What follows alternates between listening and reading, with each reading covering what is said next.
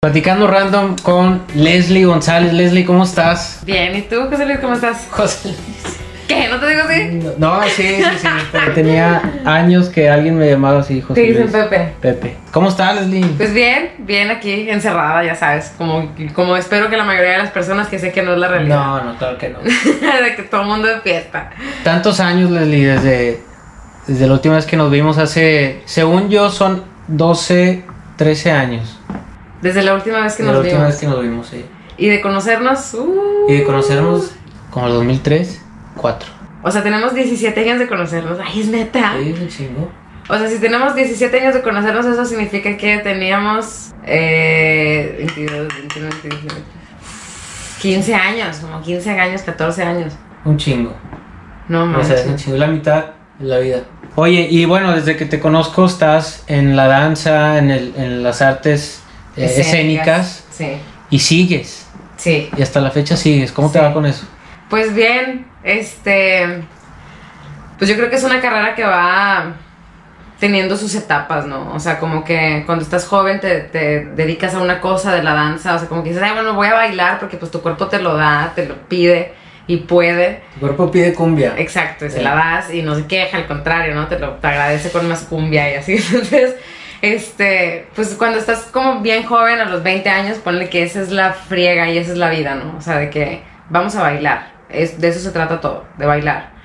Eh, luego vas creciendo y como que empiezas a, bueno, al menos en mi caso, porque sé que no siempre se da, pero empiezas a pensar ahora como en coreografía, ¿no? Como, como ahora tú crear tus coreografías o tú poner tus ideas y que alguien más los baile, o sea, no, como ya no tanto ser tú como el bailarín, Ah, sino ahora ser como el creador, ¿no? Y a lo mejor a un lado con eso también se puede empezar a desarrollar como tu lado de docente o maestro, como que tienes que empezar a dar clases porque ya saliste de la escuela, porque te tienes que mantener, porque etcétera. Entonces pues entras en este campo laboral como de dar clases en academias, en escuelas profesionales o como te dé la suerte. Este, ¿Qué es en lo que estás ahorita? Estás... que es en lo que estoy ahorita. O sea, ahorita estoy enseñando y aparte también estoy creando. O sea, sí bailo, sí me encanta bailar y creo que nunca lo quiero dejar de hacer. Pero ya, güey, o sea, también ya estoy bien cansado. Es como o sea, decías ahorita, o sea, es, es como, nunca lo había visto así, o sea, es como un atleta. Sí, O sea, tienes que tener condición. sí, sí, sí. O sea, y de que si te lastimas denso, valiste queso. O sea, si algo te pasa, no sé, en las rodillas o en la columna o Se en le chingó la rodilla y... Sí, o sea, es de- hay lesiones de las que nunca te recuperas. Entonces, estás, sí, o sea, estás siempre así como al borde, porque aparte es, es, bien- es bien peligroso. O sea, luego te pones a pensar de que, ay, bueno, ¿qué riesgos podría correr una persona tomando una clase de danza? Ay, nada, pues ninguno, ¿no? O sea, Como qué riesgos podría, o un riesgo que hayas visto tú, o vaya un accidente que hayas visto que ya no, o sea, ya no salió de esa, ya no se recuperó. una vez. Ella sí se recuperó, pero yo creo que fue el más traumático que me ha tocado ver hasta ahora, güey, la verdad. Porque una vez teníamos un ensayo de una función, yo todavía estaba estudiando en la facultad, y teníamos un ensayo por ya de finales de ensayos, o sea, ya era de que teníamos que estrenar ese fin de semana y era un miércoles, ¿no? Entonces bailábamos encima de unos tapetes, de unas alfombras. Y una de mis compañeras que bailaba, en una parte tenía que entrar como corriendo al tapete ¿Cómo se llama? Priscila, se Priscila. llama Priscila. Y este, y no creerás que se le atoró el pie en la orilla del tapete o algo pasó, o sea, que se cayó y cayó encima de su brazo. No. Y pues el codo se le fue para el otro No. lado. o sea, se cuenta que el, el, el codo- el brazo de repente sí todo. Eso fue en el ensayo. En el ensayo. Todo volteado así para atrás. Priscila. Sí, sí, no, estuvo bien denso, la verdad. estuvo así de traumático. O sea, tuve una sensación en el brazo toda la semana, así de que, bueno, no quiero que le pase nada a mis brazos. Y, y sigue, o sea, se Sí. recuperó y... Sí, se recuperó, sigue bailando, hermosa bailarina y lo que tú quieras, pero de ver eso, o sea, ver así de que un hueso, o sea, no vi el hueso, ¿verdad? Porque la piel se, se pudo como quedar así en el borde, pero ver que el brazo se le dobló para el otro lado, fue así como, ¡no! Y pues he visto un montón de lesiones, ¿no? Yo misma también una vez tuve una lesión que me recuperé, pero estaba jugando con un compañero a cargadas, me estaba cargando, entonces estábamos intentando cargadas que no habíamos hecho antes, bastante difíciles, y en un lugar cero adecuado, ¿no? Estábamos en un patio, o sea, en un pasto ahí, piso irregular, Y total, yo corrí, el güey me, me, me cargó, yo volé por los aires como era como estaba planeado. Y todo, todo sucedió bien, caí bien al piso, no pasó nada. De la emoción se me ocurrió celebrar, ¿no? Así como, ¡ay, wow! Ah, Güey, me caí así de que el pie se me dobló como y se cayó como en medio, o sea, de un pozo como para una planta es guince. y es 15. Y yo traía unas botas, o sea, también qué estúpida, o sea, unas botas sin tacón, sin nada, o sea, botas como tipo tenis, pero, pero, no, o sea, no me podía quitar el zapato, me lo tuve que cortar. Porque la hinchazón del pie era tal Pero fue inmediata. Sí, o sea, se cuenta que yo me caí. Me dolió como cuando te falseas una Sí. muñeca así. Y yo dije, ya, o sea, ahorita se tiene que quitar en Ah, no. 15 segundos. Así Error, que error. voy a contar. Y luego que estaba así de que uno, que no se quita, dos, tres, cuatro, así. Dije, no, esto ya no se quitó. Ya cuando empecé a sentir el pie así de que inflamadísimo. Y fui a la enfermería porque estaba en la escuela, en una jardinera de la escuela. Fui me llevaron cargando y yo así de que, ay, no, riéndome. Así de que ya no pasó nada, o sea, ahorita se me va a quitar y todo. De que no, güey, me tuvieron que cortar la bota. Y ya cuando vieron mi pie, pues estaba así, ¿no? O sea, estaba de que gigante. No se me rompió el hueso, pero sí fue un esguince en el que tuve que traer una bota como por un mes y así, ¿no? Entonces, O sea, dentro de, de, de esta profesión, ¿tú tienes algún tipo de miedo? Un miedo que esté ahí constante de, de que me pueda pasar o que pueda suceder, tanto en la profesión, tanto en el performance o tanto como en la carrera, como ahorita me contabas que está media complicada la situación. sí. Este, sí, de por sí es un mercado difícil, ahora, o sea, ejercerlo y todo, pero ahora, este, en esta situación, o digo, como docente o como este performer, este, ¿hay algún miedo que constante que tengas? Sí.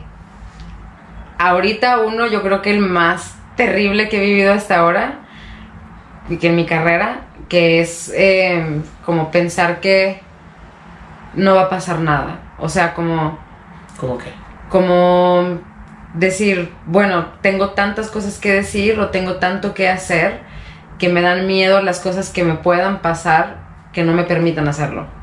O sea, como por ejemplo, no sé, enfermarme o que simplemente no pase. Y, o sea, más bien eso, o sea, como vivir como esa, ese, esa vida así como medio absurda de estar buscando, intentando, intentando y no cansarte, no cansarte, no cansarte, no cansarte y que sientas que no, que no avanzas y que cada vez la cosa se está poniendo más difícil y que luego digas, güey, o sea, me da miedo lo que atente contra mi profesión o contra lo que a mí me, me, me imposibilite hacerla.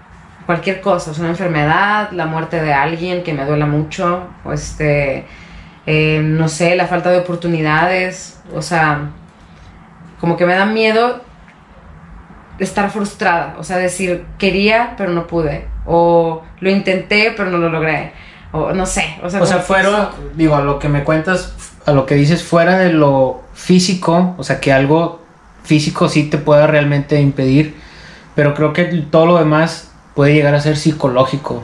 sí. Digo, a- aunque sea por muy grave la situación, este, que ojalá y no, no llegue a tanto, pero creo que ya es más como psicológico, ¿no? Que a veces uno se predispone a situaciones que ni han pasado, que, pero son creaciones que traemos en la mente y, y nomás estamos viviendo y, y sí, y, y qué tal sí, o y si, me, y si me pasa esto. Y eso a veces muchas veces impide y crea un miedo para Sí. lograr o para empezar o para crearte como que ideas y, y metas para lograr cosas. Y ahí vivimos, ahí vivimos en ese, en ese pre, en esa predisposición. Sí. Sí, y es eso. O sea, yo creo que ese es mi miedo, como entrar en ese mood o entrar en esa situación en la que yo misma no me pueda salir tampoco como de eso, ¿sabes? O sea, de que te das cuenta que con el tiempo sabes que tu mente controla tu cuerpo, ¿no? O sea, sí. que dices de que pues si te, o sea, a mí ya me queda claro que si te lesionas en una clase no es porque la técnica es difícil o porque el maestro es malo o porque lo que sea, sino es más bien porque estás distraído. Estás pensando en otra cosa Exacto. o estás estresado por otra cosa, entonces estás pensando en allá y no estás aquí y el cuerpo te exige que estés ahí cuidándolo, ¿no? Porque en cualquier momento te meten un golpe, te caes de sentón, te el coxis te lo partes, algo, o sea, te puede pasar algo. Pero cuando te das cuenta entonces que dices, es que es la mente la que controla mi cuerpo, o mi mente controla mi cuerpo, empiezo a temer de lo que pienso o de lo que siento o de que no lo pueda controlar o de que me meta como en estos lugares escabrosos de la conciencia, ¿no? Como de, ay, güey, en donde empiezas a experimentar tus miedos más profundos y, y que eso mismo, o sea, a lo mejor tú te puedes ir a meter ahí de curioso, ¿no? Como querer conocerte o querer ir a ver qué hay.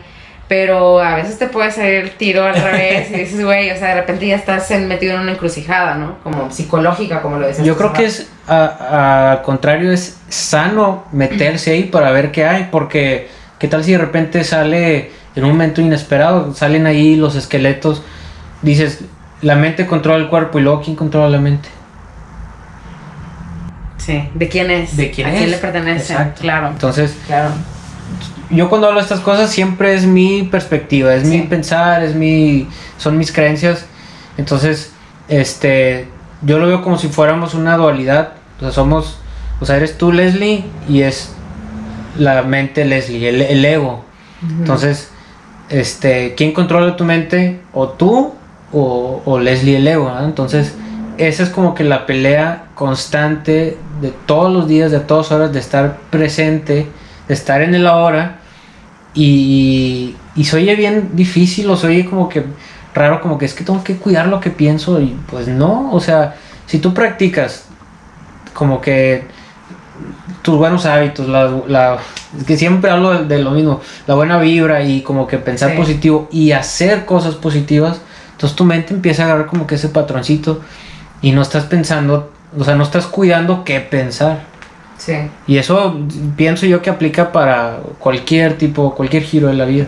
Sí, sí, o sea, y fíjate que eso como que desde hace ya varios años yo me, me había propuesto como tratar de ahondar en qué es lo que pasa dentro de mí, ¿no? O sea, hasta, la misma danza me llevó a eso, ¿no? Porque trabajas con el cuerpo y pues ahí te cansas, te tienes que hacer coco wash para poder seguir, lo que sea, ¿no? O sea, este...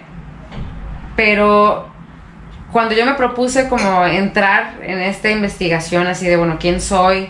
Eh, ¿Dónde estoy? ¿Para qué estoy aquí? Y etcétera, como que me ha ayudado mucho a, tener esta práctica de interiorizar, o sea, de decir, ok, bueno, a ver, me voy a callar un poco, me voy a escuchar, voy a ver qué onda, me voy a sentir, voy a ver cómo está mi cuerpo, me voy a poner atención, voy a cuidar lo que como, voy a cuidar lo que, no sé, pienso, siento, etcétera, ¿no? Este, porque yo creo que cuando me empezó a pasar que estaba viendo quién realmente yo era y que el reflejo del mundo como lo ves, o sea, es, eres tú, o sea, es lo que dices, güey, esto aquí, esto. Entonces también empiezas a darte cuenta que todo aquello que temes o que todo aquello que te choca a las personas, como dicen, lo que te choca te checa.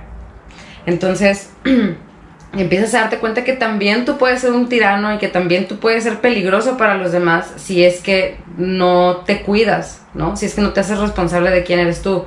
Porque a lo mejor yo he escuchado infinidad de veces, ¿no? Como la gente quejarse y decir de que es que me hizo y es que esta persona me hizo esto y me desgració la vida y etcétera y etcétera.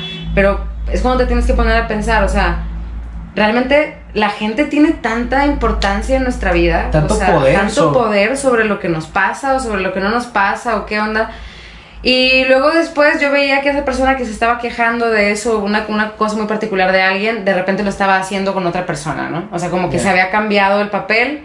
Y entonces, si por ejemplo una chava decía, es que mi novio me engañó, ¿no? Entonces ahora ella, como estaba resentida, pues al siguiente novio que tenía, buena onda si quieres, un chavo que no la debía ni la temía, como pues ahí va ella ahora a poner los cuernos, ¿no? Yo digo, a lo mejor lo hacen para tratar de entender por qué es que la otra persona hizo eso. Puede ser. Yo creo que en, eso específicamente hablaba con, con, otra este, amiga que, platiqué, estuvo ahí en el programa de Christy. Este, me platicaba ahí de, también de, las experiencias y le, le, preguntaba eso, o sea, ¿por qué? Ah, me hicieron, pues yo la hago. Y luego al que se la hiciste, pues a lo mejor que, ah, pues me la hicieron, pues la hago. Y así se empieza, y así se empieza, en lugar de romper ese ciclo de que pues me la hicieron ¿Por qué me la hicieron? Pero si yo soy bueno, soy una persona buena, no hice nada malo. Bueno, pues, o sea, las, las acciones negativas de una persona son culpa de esa persona. Tú no tienes este, nada que ver por mucho daño que tú hagas. O sea, no es como que una justificación. Entonces, este, ese, ese círculo vicioso de, me la hacen, se la hago al otro y pues, o sea, no, no, no es saludable y en lugar de, alguien tiene que tomar la responsabilidad de me la hicieron, ok, me falla, lo vuelvo a intentar sin haciendo el bien hacia la otra persona. Claro, sí, sí, entonces ahí es como cuando te das cuenta que tú también puedes ser eh, una mala persona cuando en realidad tal vez no lo eres, pero estás simplemente vengándote, ¿no? O estás actuando irreflexivamente porque alguien te hizo algo, entonces tú ahora quieres ser el que, o sea, ya no quieres que, ya no quieres ser abusado de la misma manera, ya no quieres ser tonto. Ya no quieres, ser pendejo. Exacto. Entonces, por, por, esa, por esa razón, ¿no? Porque luego terminas siendo tonto de otras cosas y así, ¿no? que estás bien pendejo, sí. siempre te hacen lo mismo. Sí, sí. Entonces, este, como que eso, o sea, yo considero bien importante que tenemos que saber realmente quiénes somos y que no todo está bonito y que no todo está chido en nosotros, o sea, que no todo está como per se saludable si no lo limpias tú. O sea, es de que dices, güey, o sea, tanto así como el cuerpo tiene que ir al baño para poder sacar, no sé, las toxinas y eso, pues habrá que reflexionar entonces cuál es la actividad para poder depurar las emociones o la actividad para poder depurar los pensamientos o así, ¿no? O sea, yo pienso que el arte es una, es una herramienta. O sea, que también se me hace injusto decirlo, porque luego dices, ay, güey, entonces resulta que el arte es el excusado en donde todo el mundo va y avienta sus traumas y sus problemas, o qué onda, ¿no? O sea, porque yo lo veo con infinidad. Es el desahogo de, de... Sí, pero también dices, oye, qué injusticia, ¿no? O sea, qué injusticia para el arte que el arte realmente logra sacar lo mejor de nosotros mismos, o, o la parte creativa que todo el mundo tenemos ahí y como para que nosotros le estemos pagando con pura llanto y trauma y enojo y etcétera, ¿no? O sea, como que también yo digo, bueno, pues habrá también que llegar limpios al arte, ¿no? Habrá también que encargarse primero de, de, estar un poquito preparado, o sea, para, para poder hacer arte también, porque si no es un arte que nada más refleja queja y nada más refleja este enojo y trauma y dices tú, ya, güey, o sea, el mundo es tan amplio, o sea, el mundo se puede tratar de tantas cosas que pues también, o sea, hay que liberar todas esas cosas, o sea, es como, hace días platicaba con una amiga y con mi papá creo que también platiqué, ¿no? Como, no me quiero meter en los temas feministas porque la verdad es que eh, apoyo la causa, sin embargo también difiero de muchas cosas, ¿no? Este, pero comentaba esto, ¿no? Que, que, es una de las causas que apoyo, que ves que siempre ponen a la madre, o sea, como la imagen de la madre, como, ay, la madre abnegada, y la madre santa que todo aguanta y que todo tolera, y que sin mi madre yo no sé qué haría, y sin mi madre no sé qué, y tienen a la mamá esclava toda la vida. O sea, como que la tienen ahí, güey, a todo el mundo lavándole los calzones, y a todo el mundo de que ah, resolviéndole la vida, y etcétera, y dices, ¿Por qué encasillar a la pobre madre en que tiene que ser abnegada y en que tiene que andar resolviendo el mundo a todos? Y, o sea, dices, ¿por qué mejor si tanto respeto le tienes? ¿Por qué mejor no la ayudas? O sea, ¿por qué mejor no sacarla de ese papel de, de abnegada y de ese papel de, que la, todas las aguante y que por eso es santa? Dices, güey, a lo mejor no quiere ser santa, o sea, a lo mejor nada más quiere que se respeten sus derechos como los de todos los demás y ya, ¿no? O sea, y es lo mismo con el arte, de que se cree que los artistas son chiflados y que están locos y que entonces... Y que son drogadictos. Y que son drogadictos y que entonces todo, todo el mundo que entra a las escuelas de arte es porque tiene un trauma psicológico. Y, y tristemente yo me doy cuenta que una parte, una porción, sí, una porción considerable de, del desfile que yo he visto de personas pasar por una escuela de danza este, pues sí, dices tú, en efecto hay gente que se quedó con ese cuento, ¿no? O sea, en efecto hay gente que se quedó con el cuento de que el arte es el que abraza a los locos y que entonces, pues el arte se tiene que tomar como una locura y ya. O sea, como, ah, bueno, pues está hecho de locos, pues a un loco no le haces caso. Pero cuando ya, o sea, enfrentas la técnica o estás tanto tiempo trabajando con una cosa que dices, güey, es que esto es, o sea, esto requiere de mi concentración más pura o requiere como de mi de mi mejor estado o mi mejor versión para poder hacerlo bien, ¿no? Con respeto, con dignidad. Este, entonces sí, como que romper un poco esas cosas también, ¿no? Como de, Pero que no está más chido pensar así como que, ah, bueno, pues que nos tachen de locos, de diferentes, de, como decía Steve Jobs, eh, esto es para los locos. Los que están suficientemente locos son los que cambian el mundo. Son, los que, son los que lo hacen. Sí, y yo no tengo problema con la locura, pero el problema es que no se, estamos en una sociedad en donde no, sociedad en donde no se dignifica la locura. y donde no se le toma en serio. ¿Sí me explico? Ajá. O sea, es como, ah, esa artista está loca, ya cualquier cosa que diga está marihuana, güey, está drogada, no Sí, caso". sí, sí, déjala. Entonces, por más que tú estés hablando de una cosa sustancial para el ser humano, dices, si tú ya per se me estás poniendo una etiqueta de que estoy loco y estamos en un mundo en donde la locura no se respeta, porque se cree que el que está loco no tiene la razón, entonces, güey, pues me está, o sea, en tu mundo pequeño me estás cortando toda posibilidad, ¿no? Entonces, como también, o sea, decir, yo no tengo problema con estar loca si es que la locura es esto. Si es que estar loco es entender el mundo o es ser sensible o es tratar de estar eh, investigando, curioseando, ¿no? En la vida. Si eso es estar loco, pues claro que soy parte de eso. Pero no por el hecho de que estés loco significa que no vale lo que tú dices. O lo que hagas. O lo que hagas. Entonces, tristemente estamos en una sociedad en donde la locura está devaluada, o sea, está, está así como, pues no se le toma ese valor creativo o ese valor espontáneo que realmente nos saca a veces de muchas cosas, de la cotidianidad, ¿no? Sí, la bronca es, sí, que digan y que piensen, no hay pedo, pero ya donde afecta, o sea, como que devalúan tu trabajo, por ende, hasta cierto punto un ingreso, o sea, tú como muchas personas que viven de esto, pues, eh, o sea, siempre es como que eh, el, el arte. Sí, ah, miren, váyanse ahí y párense y bailen y así, que padre. ah, ya. Pero ¿por qué? O sea, eh, toma práctica, toma horas de ensayo, toma este estudio, o sea, todos los que están ahí estudiaron, es una carrera, o sea, ¿por qué no merecen lo mismo que, no sé, que un ingeniero, que un arquitecto, algo así que, que tiene, tiene precio su trabajo? Claro. Esa, esa es la bronca, por lo menos aquí. Sí, y fíjate, o sea, es algo que siempre, ¿no? Siempre ha pasado y que hasta la gente te lo dice cuando quieres estudiar una carrera de artes. Te dicen, Ah. no, es que te vas a morir de hambre, güey, no, pues es que sabes que, es que no la vas a hacer. Y es que no la... Y posiblemente tienen razón. Pero esa gente que dice eso es la misma que se ha encargado de que eso no cambie, güey. ¿Sabes? O sea, entonces también es como de que, güey, ayúdame tantito. O sea, es un trabajo. Y fíjate, a mí lo, lo, lo que me da mucha curiosidad o lo que me llama mucho la atención de esta situación de COVID en la que este año hemos estado es que en un principio cuando toda la gente estaba súper en cuarentenada en el mundo, ¿no? Descubrimos y fue público que la gente cuando tiene tiempo quiere ser feliz y quiere ser artista, güey. Todo el mundo.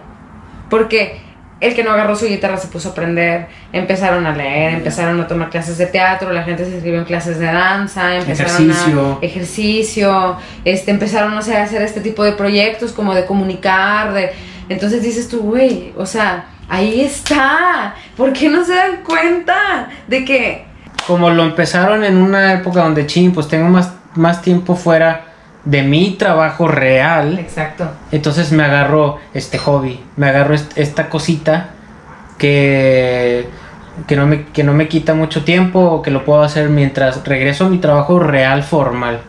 Entonces, en eso queda como un, como un hobby, como un extrita ahí, pero no, no se dan cuenta o no ven la magnitud de lo que eso puede ser. Pero pues, bueno, hay otros países que sí está, este, está bien posicionado este tipo de cosas. O sea, el arte en general está bien posicionado. Pero pues, Pero fíjate que también, quién sabe qué tanto, porque, por ejemplo, hay, amigos que han ido a Europa, yo no he tenido la suerte de ir todavía, pero me dicen, güey, es que hay gente, igual que aquí, ¿no? Igual que en muchas partes, que gente súper talentosísima, violinistas de conservatorio, que dominan la técnica bien cañón, este, tocando en la calle. Que bueno, habrá que aclarar que hacer performance en la calle no tiene nada de denigrante y no nada, o sea, es otro escenario, ¿no? Entonces, ellos me lo comentaban como de que, güey, ¿qué onda? O sea, ¿por qué en Europa también tienen este problema? ¿No? A lo que yo pienso que se puede deber o que, que es una cosa general es que como quiera se necesitan muy pocos para poder como sostener, eh, digamos, una, una empresa como, como lo sería, digamos, una compañía de danza nacional, ¿no? O sea, dices, bueno, una compañía de danza contemporánea nacional, ¿cuántos bailarines puede tener eh, del país? 12 bailarines, ponle. un grupo de 20 bailarines, si tú quieres. ¿Y eso es mucho o eso es poco? Pues es bien poco, porque Ah. hay un chorro de licenciaturas de danza en todo el país y todos los años están egresando quién sabe qué tantas miles de personas con una, una carrera en danza. Excelentes O bailarines. sea, la- ahí la, la mejor o, la, la mejor escuela o la mejor... Eh, ¿Cómo dijiste ahorita? ¿Empresa? Sí. Institución, La institución de Ajá. bailarines es, está en Ciudad de México. ¿O cuál es la mejor aquí en México? Pues, pues depende, te digo, no sé, no sé, este, porque puedes medirlo de muchas maneras, ¿no? O sea, puedes decir que, ah, bueno, es que cuál o hay una que, que acepta a un poquito más de estudiantes o a más de egresados o o sea, ¿quién les da em- empleo a los egresados? Esa es mi pregunta. De que, bueno, salud. bueno, güey, queridos con colegas, este, hace falta trabajo, eh, vamos a ver si nos, si nos- nos ponemos las pilas. No, güey, mira, es que sí hay compañías en, en México, sí las hay. Sin embargo, compañías que tengan un apoyo de ta- del tamaño tal que permita que un- una persona pueda recibir dinero por bailar, por bailar, que es como lo que decíamos hace rato, como un atleta de alto rendimiento. Sí. O sea, entonces dices, bueno, si por bailar, o sea, si a ti te pagan por estar entrenando, por estar llevando tu cuerpo al límite, por estar creando una expresión artística, por estarte moviendo, que- promoviendo la cultura, etcétera, es un trabajo. Entonces, dices, bueno, ¿cuántas compañías en México tienen un, sub- un subsidio que permite que los bailarines, coreógrafos, vestuaristas, iluminadores, gestores, promotores, etcétera, tengan un trabajo? O sea, ¿cuán- ¿cuánta gente puede abarcar un sistema así? No sé, 100 gentes, por ejemplo, a lo mejor, como una compañía como el Bolshoi de Rusia, ¿no? Que no sé cuántas personas están dentro de la compañía, más de 100 gentes. Me atrevo a decir, no sé con exactitud, pero este, dices tú, ¿qué- ¿quién? Y si existe esa compañía, ¿cuántos bailarines acepta? ¿Y cuánto duran esos bailarines estando en esa agrupación? Porque a lo mejor estás beneficiando 10 personas que van a vivir de la danza porque están dentro de esa compañía y esa, esas son de 10 personas intocables que llueve, trueno, relampaguee, nunca van a salir de la compañía, ¿no? Esos a lo mejor son los que van a estar beneficiados. El director, el coreógrafo, el entrenador. Pero de ahí en fuera, o sea, dices tú, güey, todos los demás somos freelance. O sea, todos los demás andamos freelanceando.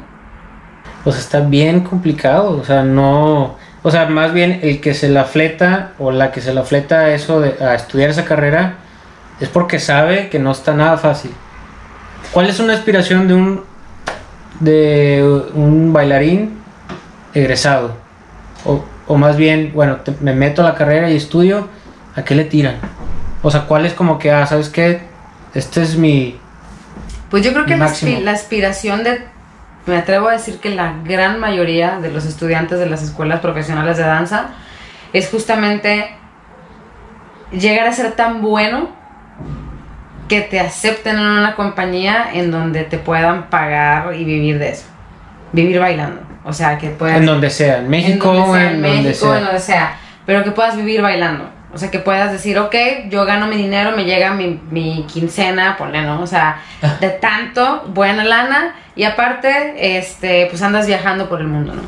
Te andas viajando, andas promoviendo tu arte, y que llegues a un grado de edad tal, de tanta experiencia, por haber bailado tanto, porque el campo lo estaba, o sea, el campo te lo daba, eh, que ya puedas ser un coreógrafo reconocido, un maestro reconocido, que ahora tú puedas cobrar tus cursos, que tú puedas ahora ir a montar una coreografía, no sé, a otro país, a otra ciudad. O sea, yo creo que esa es la gran aspiración de cualquiera, de cualquier alumno joven que esté estudiando una carrera, es eso. O sea, realmente lograr que te paguen por bailar. ¿Y qué tanto tiempo le invierte, le inviertes en la carrera? O sea, que, por ejemplo, ¿qué tanto tiempo a ti te, te consume estar en la carrera y estar ensayando y estar, no sé, o sea, ¿cuál, ¿qué tantas horas al día te, te Pues, quitaba? güey, o O sea, clases y, y ensayos, y luego y- aparte que dejas tú, que deja tú, llegas a tu casa y sigues pensando en eso. Y sigues poniendo la música porque tienes que ensayar, o sea, tienes que, después del ensayo tú tienes que llegar a tu casa a ensayar. O sea, de que, ok, tengo que estudiar la música para mañana, entonces en el ensayo ya sabérmela y no estar con ese problema de que no me sé la música, ¿no? Entonces todavía tienes tarea. Yo me acuerdo cuando yo bailaba en la compañía, eh, pone que a los 23, 24 años, 25, 26, 27, bailé como de los 20 22 a los 28 en una compañía profesional, ¿no? Este, pues todo el día, o sea, era de que me levantaba bien temprano, a las 7 de la mañana, porque tenía que estar a las 8 y media en la escuela para calentar, porque la clase empezaba a las 9. Entonces, luego de ahí es una clase de una hora 40, dos horas de entrenamiento, ¿no? Entrenamiento técnico, técnico. Y luego después de eso eran dos horas, tres horas de ensayo. Después de ahí tenía escasa media hora para comer agarrar un transporte, porque en ese tiempo todavía no tenía carro, agarrar un transporte e irme hasta el otro lado de la ciudad, hasta, hasta San Bernabé, hasta donde se acaba de que el metro, ah. y todavía 20 minutos de camino en un camión y luego 10 minutos caminando para dar clases en un centro comunitario a niños, niñas que quieren aprender danza. Y eran otras cuatro horas este, de trabajo y luego de ahí regresate desde allá hasta acá, ¿no? Hasta el sur, que es donde yo vivo aquí en Monterrey. Entonces era, güey, dos horas de camino, de ida y de vuelta más las cuatro trabajando, más las, las cuatro o cinco horas que te aventaste ensayando, pues ya llegaba, o sea, porque aparte luego en ese tiempo me acuerdo que tenía una, una sensación hermosa pero frustrante en el cuerpo, que era, con este cuerpo con el que bailo, también camino y también como y también tengo que ir al súper y también tengo que lavar mi ropa y también tengo que hacerme de comer y también tengo que, o sea, este es este mismo cuerpo, o sea, Qué loco. Sí, de que si estoy cansada, yo como bailarina no puedo decir, ay, mi cuerpo de bailarina lo dejo aquí en el closet y me ah, cambio y es el de persona. Entonces ahora tengo que ir a ver a mi novio y luego también tengo que hacerme de comer y tengo que, o sea, dices, güey, está matadísimo. O sea, es así de, uff, a lo mejor habrá gente que no le cueste tanto, pero yo siendo foránea, yo estando sola también aquí y todo, pues era, o sea, era llegar a trabajar a mi casa, ¿no? Entonces, pues por años y años y años y años y años y años y años. Entonces, dices tú, güey, es delicioso, la verdad no me arrepiento, lo volvería a hacer todas las veces. De perdido estuviste haciendo lo que te gusta. Sí, sí. O sea, estás cansada, bueno, estoy cansada de hacer lo que me gusta. Sí, porque cansado igual te encuentras a la persona que trabaja, no sé, en el banco, a la persona que trabaja en el Ox, o la persona que tiene que andar haciendo vueltas, este, etcétera, etcétera, ¿no? Como que ahí sí ya dices, güey, pues es que la vida te va a cansar, lo quieras o no. Entonces, pues depende de ti que te canse haciendo lo que te gusta, ¿no? Por ahorita, por ejemplo, a veces ah, me, desespero, me frustro con, mi carrera, ¿no? Por la falta de oportunidades, por la velocidad en la que envejeces, etcétera. Eh, y a veces me pongo a llorar y a veces estoy enojada o lo que sea, ¿no? Como en mis momentos más turbios, pero... válido? También de repente, o sea, al mismo tiempo me siento contenta de saber que eso me hace sufrir.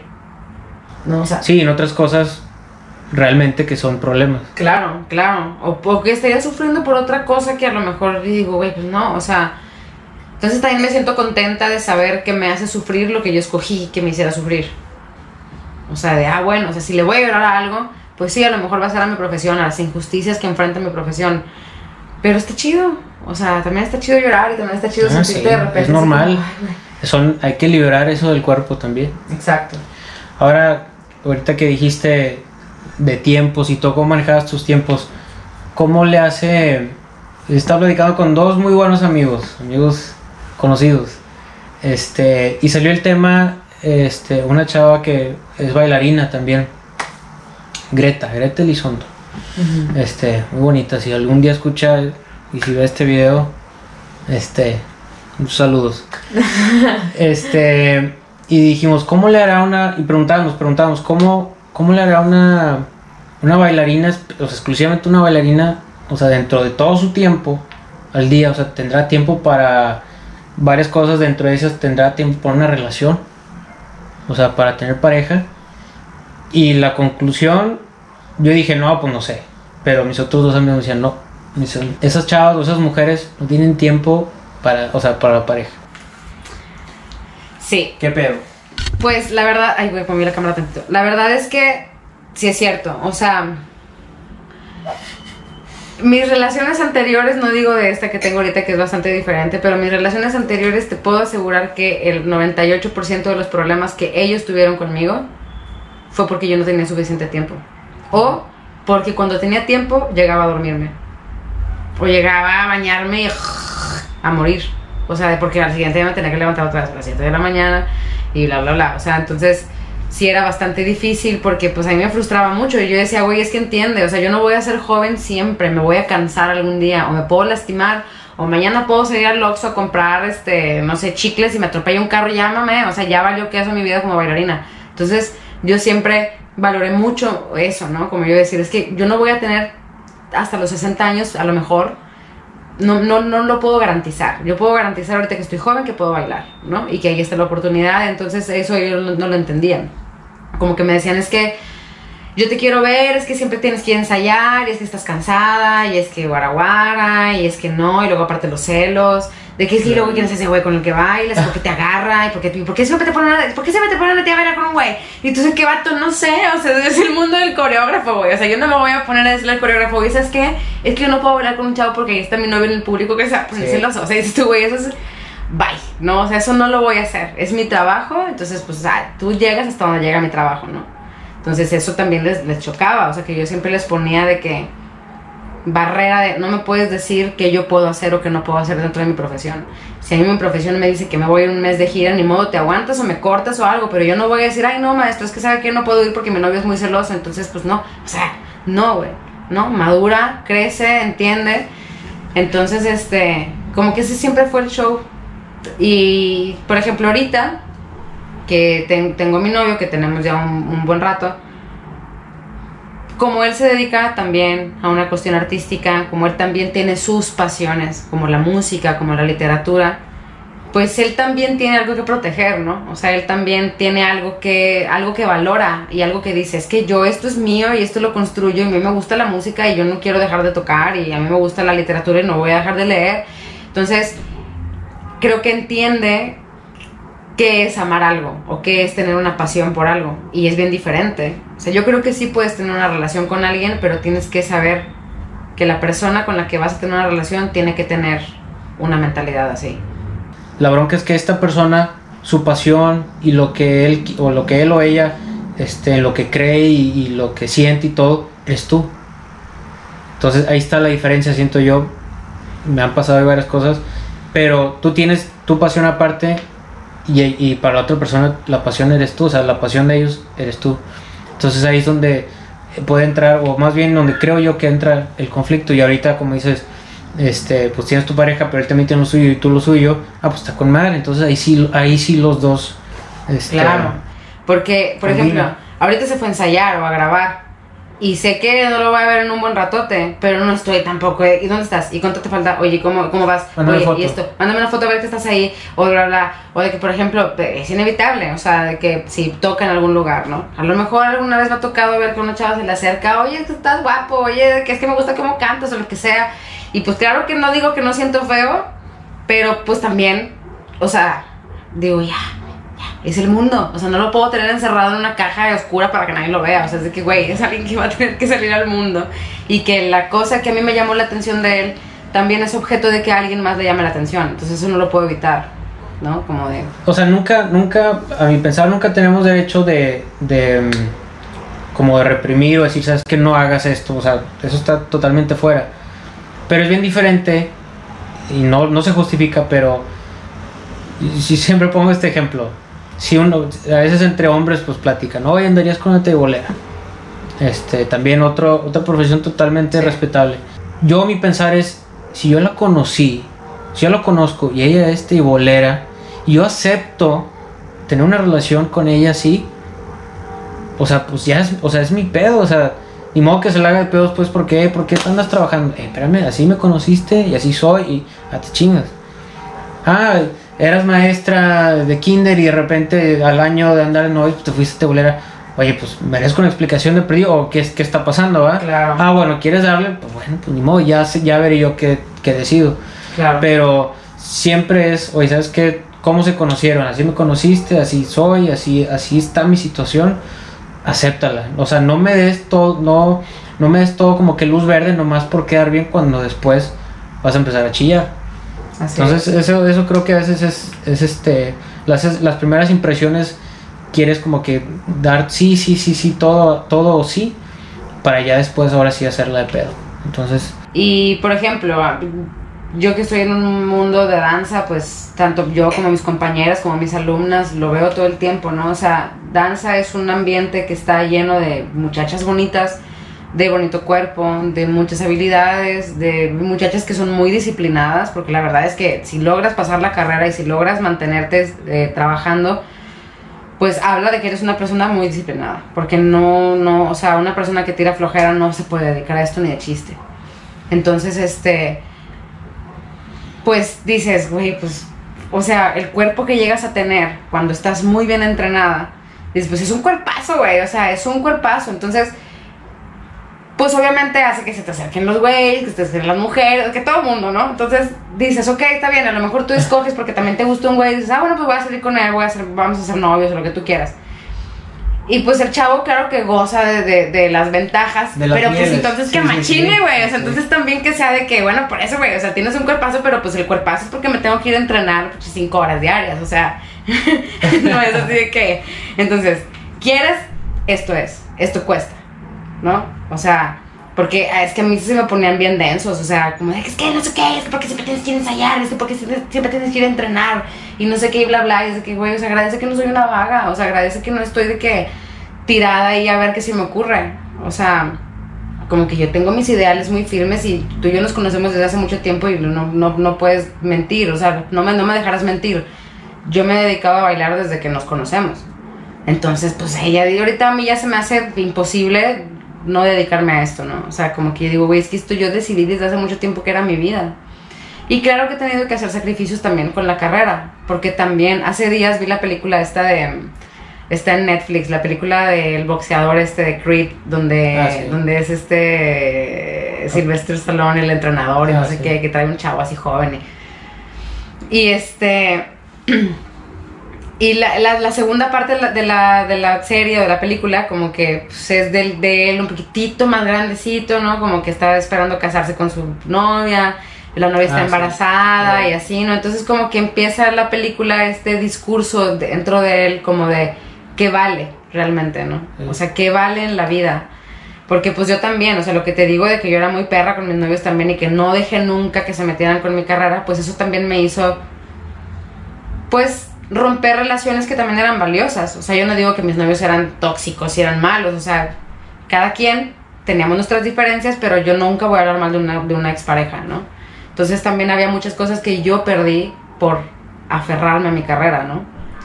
Eh, a lo mejor porque era tu prioridad. En ese momento, era claro. Tu prioridad número uno. Claro, pero ahorita con el tiempo, ya que estoy un poco más grande y que así, yo digo, a ver, o sea, lo que a mí me hace feliz ahorita, o lo que me haría feliz a diferencia de la aspiración de la que hablábamos de un estudiante cuando sale de la escuela y esto, de bailar a la compañía, que viajar por todo el mundo, a mí lo que me hace feliz ahorita es de que saber que estoy sana, saber que puedo seguir bailando, que puedo seguir entrenando, que puedo seguir dando clases, que puedo seguir haciendo obra, que la gente la vea, que no la vea, eso ya no me importa, ¿no? O sea, que ya me liberé del público, o sea, ya es como ya, o sea, mi, mi, arte ya no depende de, de, un público, ya lo hago porque soy yo, o sea, pues porque es parte de mi vida, ¿no?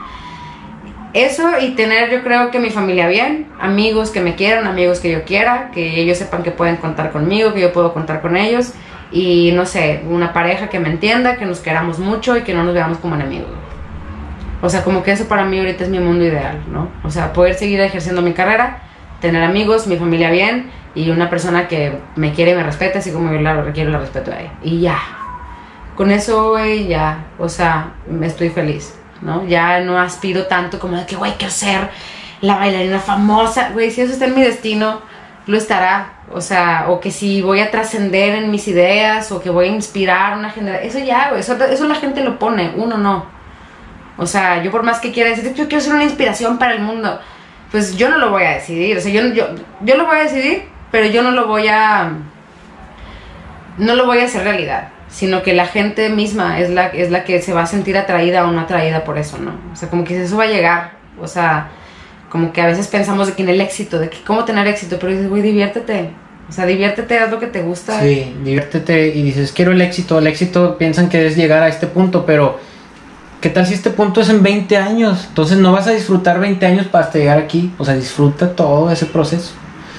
Hace días, este, puse ahí una frase de no es lo mismo aceptar tu realidad a, resignarte, a decir, ¿sabes? Como dices tú, yo acepto en donde estoy y agradezco que lo estoy haciendo a este nivel, que estoy este, enseñando, que mi familia está saludable, que yo tengo salud, que tengo mi pareja. Yo acepto esa en realidad y la disfruto. A decir, no, pues ya no estuve allá en Rusia bailando y ya, pues ya, la chingada, ya, pues mejor para que enseño, mejor me voy a, este, pues no sé, a hacer otra cosa que ni me gusta. O sea, es bien diferente resignarte a aceptar tu realidad y, y aceptar tu realidad. O sea, tú aceptas en donde estás ahorita, pero le echas ganas y le echas muchas ganas, muchos chingazos, y eso te va a llevar a quién sabe dónde, pero te va a llevar a algún lado, pero no estás preocupada por qué va a pasar, o a dónde, vas a llegar, o a dónde te va a llevar, y no estás resignada de que no, pues es que ya para esta edad yo quería estar allá en este, Nueva York, en Europa, lo que sea. Y es, y es bien diferente y hay gente que, que no diferencia eso y la actitud de resignación los lleva en bajada, o sea, te da una, una decaída y... No, y aparte lo empiezas a aventar a todo el mundo. Esa frustración o ese enojo lo empiezas a aventar con todo el mundo y es entonces ahí en donde se empieza a poner mala cosa, o sea, donde realmente puedes perder mucho de lo que tienes que no te das cuenta por pensar que quieres otra cosa. Y, por ejemplo, ahorita me, despertó algo lo que dijiste que que es como esto de, resignarte, ¿no? O sea, como es diferente aceptar tu realidad, es diferente resignarte, o sea, porque en efecto, güey, como que, por ejemplo, por cuántas otras cosas la gente, que no soy yo, que es toda la, toda la más parte del mundo, sufre, ¿no? O sea, por ejemplo, dices tú ahorita, a lo mejor todo el mundo quiere tener un impacto en las redes sociales. Haciendo cualquier tontería, o sea, que, que hay, la mayoría de esas cosas es de que la gente no lo necesita no va a hacer nada, ¿no? O sea, una persona que se está grabando diciendo este cómo se peleó en el Oxxo con el cajero, o sea, es de que, güey, ya, es tu vida, es tu pedo, o sea, de a mí qué? O sea, a mí no me está dando ni un consejo, ni me está evadiendo de nada, ni nada, ¿no?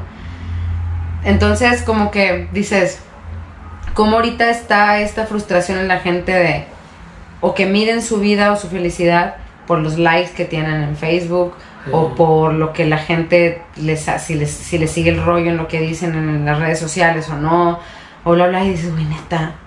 O sea, creo que un momento crucial o clave en la vida de alguien es cuando te das cuenta que tu felicidad no depende del mundo externo. O sea, que felicidad es una actitud, que es algo que tú decides. O sea, que tú decides estar feliz, que tú decides no estar aventándole tu mierda a la gente, que tú decides no estar frustrado, que tú decides aceptar tu realidad dices, eso yo creo que es uno de los puntos en donde te liberas de muchas cosas, ¿no?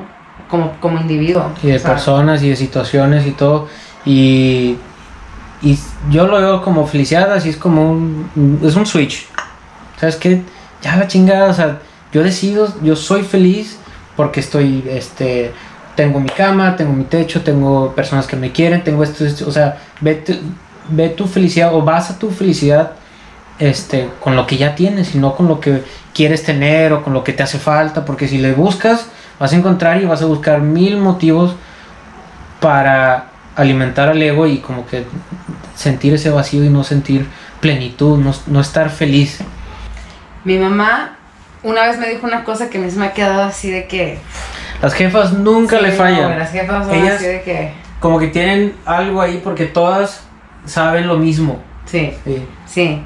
Porque tú conoces la casa de mis papás, tú conoces a mi familia y todo, ¿no? Este, y mi mamá, no sé si, alguna vez te tocó ir a la casa con Memo y así, mi mamá siempre fue de tener la casa muy ordenada, muy de que nunca hubo un desmadre, ¿no? O sea, nunca estuvo sucio ni tirado, ni siempre hubo comida hecha, o sea, siempre fue como muy mamá, o sea, muy atenta con nosotros, porque ella ama ser mamá, ¿no? Ella hace su trabajo porque lo ama. Dices que yo decidí ser mamá. Yo quería ser mamá, o sea, yo quería cuidar niños, yo quería enseñarlos, yo quería limpiarlos, bañarlos, darles de comer con amor, o sea, un trabajo excelente. Este, y una vez mi mamá, yo, yo andaba como limpiando muy enojada, ¿no? Así una cosa de, ay, chica madre, no sé qué.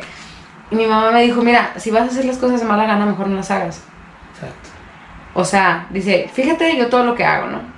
Yo desde hace mucho tiempo decidí, me dijo mi mamá, que yo iba a ser feliz. Y que no importa que si algo pasa, de que si alguien no me responde, de que si alguien es grosero conmigo, ya, nada. O sea, yo, yo decidí que mi felicidad era lo más preciado que yo tenía y que eso nadie me lo podía quitar. Entonces, yo cuando limpio mi casa, la limpio contenta porque yo quiero estar contenta limpiando. Güey, o sea, fue así de... O sea, un, un, rollo que hasta la fecha yo sigo trabajando con eso, ¿no? O sea, yo sigo diciendo, güey, es chingado, o sea, y luego me siento mal por quejarme porque me acuerdo de mi mamá diciéndome eso, yo digo, güey, no, mi mamá con cuatro hijos, o sea, no, no, no, y que nunca nos faltó nada y que nunca estuvimos desatendidos y que no nada, o sea, de verdad hay algo ahí que mi mamá encontró, que yo digo, es que es eso, güey, o sea, es, es como decidir, o sea, es una decisión. Es una vil decisión Sí, decir, ok, voy a estar feliz. Ah, es que si esta persona me rayó la mamá en el carro, yo decido que no me afecte, güey. Yo decido que no me cambie como el plan que yo tenía para mi vida, ¿no? Para mi día. Para, para tu día. O sea, te levantas, a veces te levantas bien padre ¿eh? y luego vas a, este, sales de tu casa y alguien, no sé, te pita o algo así y ya, y la gente, y hay gente que dice, yo es que yo me levanté muy bien, pero me pasó esto y ya me amargó el día. ¿Por qué te van a amargar el día si tú te levantaste con madre? O sea, ¿por qué alguien que ni te hace en el mundo, que a lo mejor ni, te pitó a ti, ni te la rayó a ti, o lo que sea, a lo mejor ellos estaban pasándolo mal y ya te chingaron el día a ti?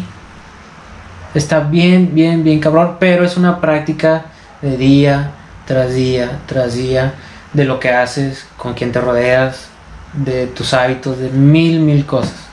O sea, también tampoco no está, no está tan sencillo. Sí. Pero es de hacerlo, es de tomarlo día con día y no preocuparte cómo le va a hacer mañana ni lo que ya pasó. Así es. Leslie, cuéntanos, antes de irnos, cuéntanos de Somos Danza, de esa página que traes. ¿De qué se trata? Sí, Somos Danza surgió por el COVID, porque de estar encerradas resultó que una muy buena amiga mía, Vanessa Moya, que es una excelente bailarina, coreógrafa, maestra, eh, ella vivía en abril de este año, todavía vivía en Tulum, ¿no? Ella se había ido ya varios años a Tulum, entonces allá bailaba, ya estaba haciendo como unos proyectos en la Casa de la Cultura de Tulum, etc. Y pues por, por tener tiempo, güey, de hablar con los amigos, también por el encierro, por todo, pues empezó a suceder otra vez que empezamos a platicar como antes, ¿no? Siempre hemos sido muy buenas amigas. Y pues de repente se venía el día de la danza, eh, se viene la celebración del Día de la Danza y decíamos, bueno, ¿qué hacemos para no sentirnos tan tristes aquí encerradas en las casas? De algo para la gente, ¿no? Y como que veíamos que nuestros demás colegas en, el mundo dancístico pues empezaban a hacer como dinámicas de súbete bailando o no sé, o sea, de que vamos a hacer una transmisión en vivo en cada persona va a ir entrando a bailar un pedacito y luego se sale para que entre otro y así, ¿no? Y dijimos, güey, ¿qué, otra cosa podemos hacer de otro contenido diferente, no? O sea, ¿qué otra cosa que no sea alguien bailando, que, que sea como para la danza? ¿Qué, qué, qué, qué, qué, qué? qué? Y dijimos, güey, ¿y si nos entrevistamos con gente? O sea, si empezamos a hablarle a nuestros maestros, a nuestros amigos de cómo le están pasando en el COVID. Y así fue. Entonces, la primera entrevista que hicimos fue en Instagram. Y fue al maestro Misraim Araujo, un maestro queridísimo de aquí de Monterrey, gran bailarín, gran coreógrafo. Y en Instagram ahí, que Instagram en ese entonces todavía no nos daba la oportunidad de grabar las o sea, de que las historias se quedaran grabadas más de 24 horas. Como esto que te digo, la IGTV todavía no ah, estaba como directo. Entonces, este, cuando nosotros dimos la primera entrevista, que le tocó a Vanessa dar esa entrevista, Vanessa es mi colega, compañera, que es también fundadora de Somos Danza, este, nos dimos cuenta que dijimos, güey, es que esto es invaluable. O sea, esto que este maestro nos está compartiendo es algo que la gente de neta tiene que escuchar. La gente en general. La gente en general y los bailarines también, los maestros de danza, o sea, que dices, es que esto es invaluable, güey, son experiencias de vida que no, o sea, no, no, no, no, no te caben en la cabeza de imaginar, o sea, decir, güey, la dificultad y luego a veces uno llorando aquí por tonterías, ¿no? Exacto. Entonces fue eso que cuando nos dimos cuenta de todo lo que una persona tenía por compartir, dijimos, es que esto no puede durar 24 horas en Instagram. Esto tiene que perdurar, esto tiene que, tenemos que hacer que permanezca. Entonces, fíjate cómo lo loco también, o sea, cuando el proyecto empezó a llamar gente por sí mismo, porque un amigo de mi hermana, que también de, ya ahorita es amigo mío, que se llama Víctor, un chico bastante listo de, de, Reynosa, dijo, güey, yo les ayudo a producirlo, yo les ayudo a hacer las transmisiones, les, les hago como el pedo del programa que maneja él para, para que todo ah, luzca como tal, y bla, bla, yo les ayudo, güey, no sé qué, ta, ta, ta, y estábamos haciendo tres entrevistas por semana, es un buen dejarle. Sí. Y él con todo el buen corazón, ¿no? De que va, va, yo les ayudo. Y luego en eso yo me acuerdo que yo a mi novio le contaba en el principio de que, güey, estamos haciendo una plataforma, que somos danza, que no sé qué, y él como que me decía, ya está loca que trae, ¿no? Como que se, ¿este qué se le ocurre, no? Y luego nada más empezó a ver que también Vanessa y yo estamos locas por trabajar. Y dijo, va, güey, hay un chingo que decir, o sea, la danza tiene un buen que decir, como que él mismo descubrió también ese mundo de la danza, ¿no? Como me dijo, güey, o sea, está con madre el proyecto, síganle, y entonces él ahora nos ayuda, es nuestro editor y también nos ayuda, eh, editor de textos y todo, ¿no? Y nos ayuda también, o sea, de estar de transpunte en el programa y todo. Tenemos desde abril de este año, ¿no? Estamos ahorita en noviembre, mayo, junio, julio, agosto, septiembre, octubre, noviembre, siete meses. Y pues ha sido, es, un proyecto que tiene toda la intención de dar un, micrófono o una plataforma a cada voz que constituye como la comunidad de danza en el país, porque no nada más es de aquí de Monterrey, nos hemos entrevistado con gente de muchas partes del país.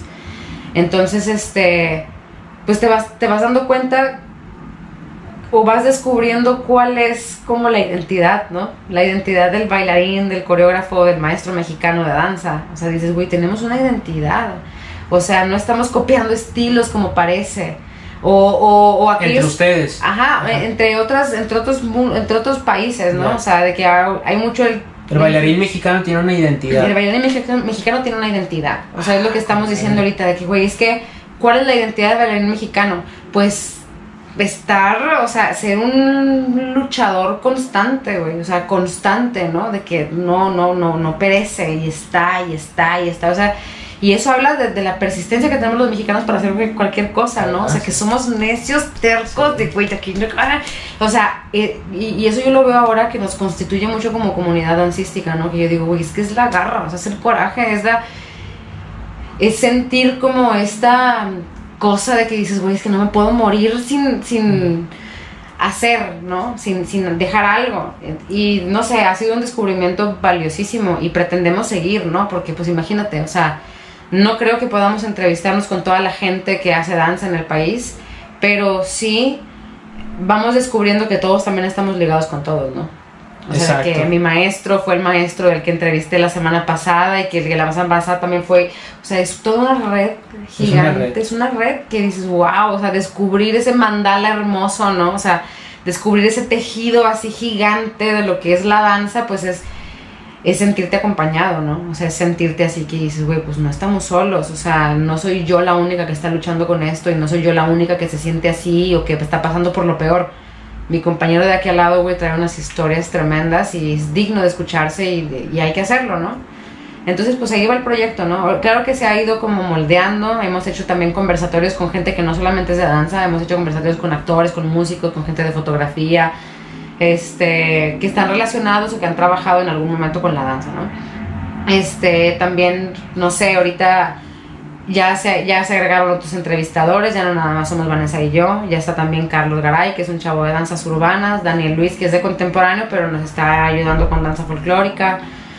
O sea, es, es todo un rollo. Es un mundo. Es un mundo, es un mundo, porque luego dijimos, güey, o sea, no, no vamos a entrevistar nada más a los contemporáneos, que es, que es mi rama, ¿no? Tenemos que entrevistar a los clásicos, tenemos que entrevistar a los de folclore, tenemos que entrevistar a los de danza urbana, a los de jazz, a los de tango, a los de la comunidad de flamenco de México, ¿qué pedo? ¿Dónde están, güey? O sea, Eso, eso es lo que yo digo que el 2020 no es tan malo, o sea, no, no fue tan malo, o sea, no, si, si decides ver lo malo, claro que va a ser malo, pero dentro de lo malo que está pasando salieron un chingo de cosas buenas, como estos, por, como somos danza. Sí, o como tu proyecto también, o sea, que también dices, a lo mejor no se te había ocurrido hace unos cuantos años, no porque no tuvieras la inquietud, sino porque necesitabas algo que encendiera la chispa, ¿no? Exacto. Y a lo mejor tener tanto tiempo de estar pensando o estar tan aislado, dices, güey, pues necesito contactar con gente.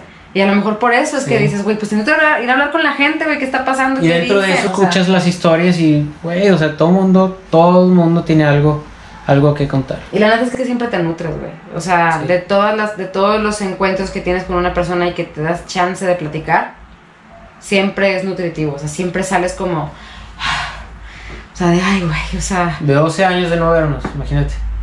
De 12 años y eres mi gran amigo, güey, te quiero y te adoro con todo mi corazón. Entonces digo, güey, pues aquí estamos, ¿no? O sea, no estamos tan solos realmente.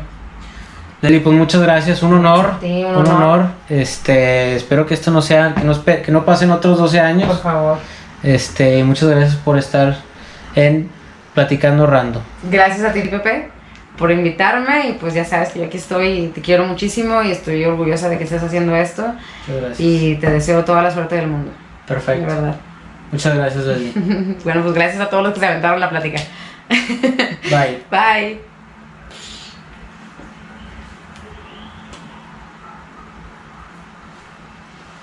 Qué chido, güey. Ya terminó, ¿verdad? O se va a escuchar Sí, "Ah". se va a escuchar el que chido, güey.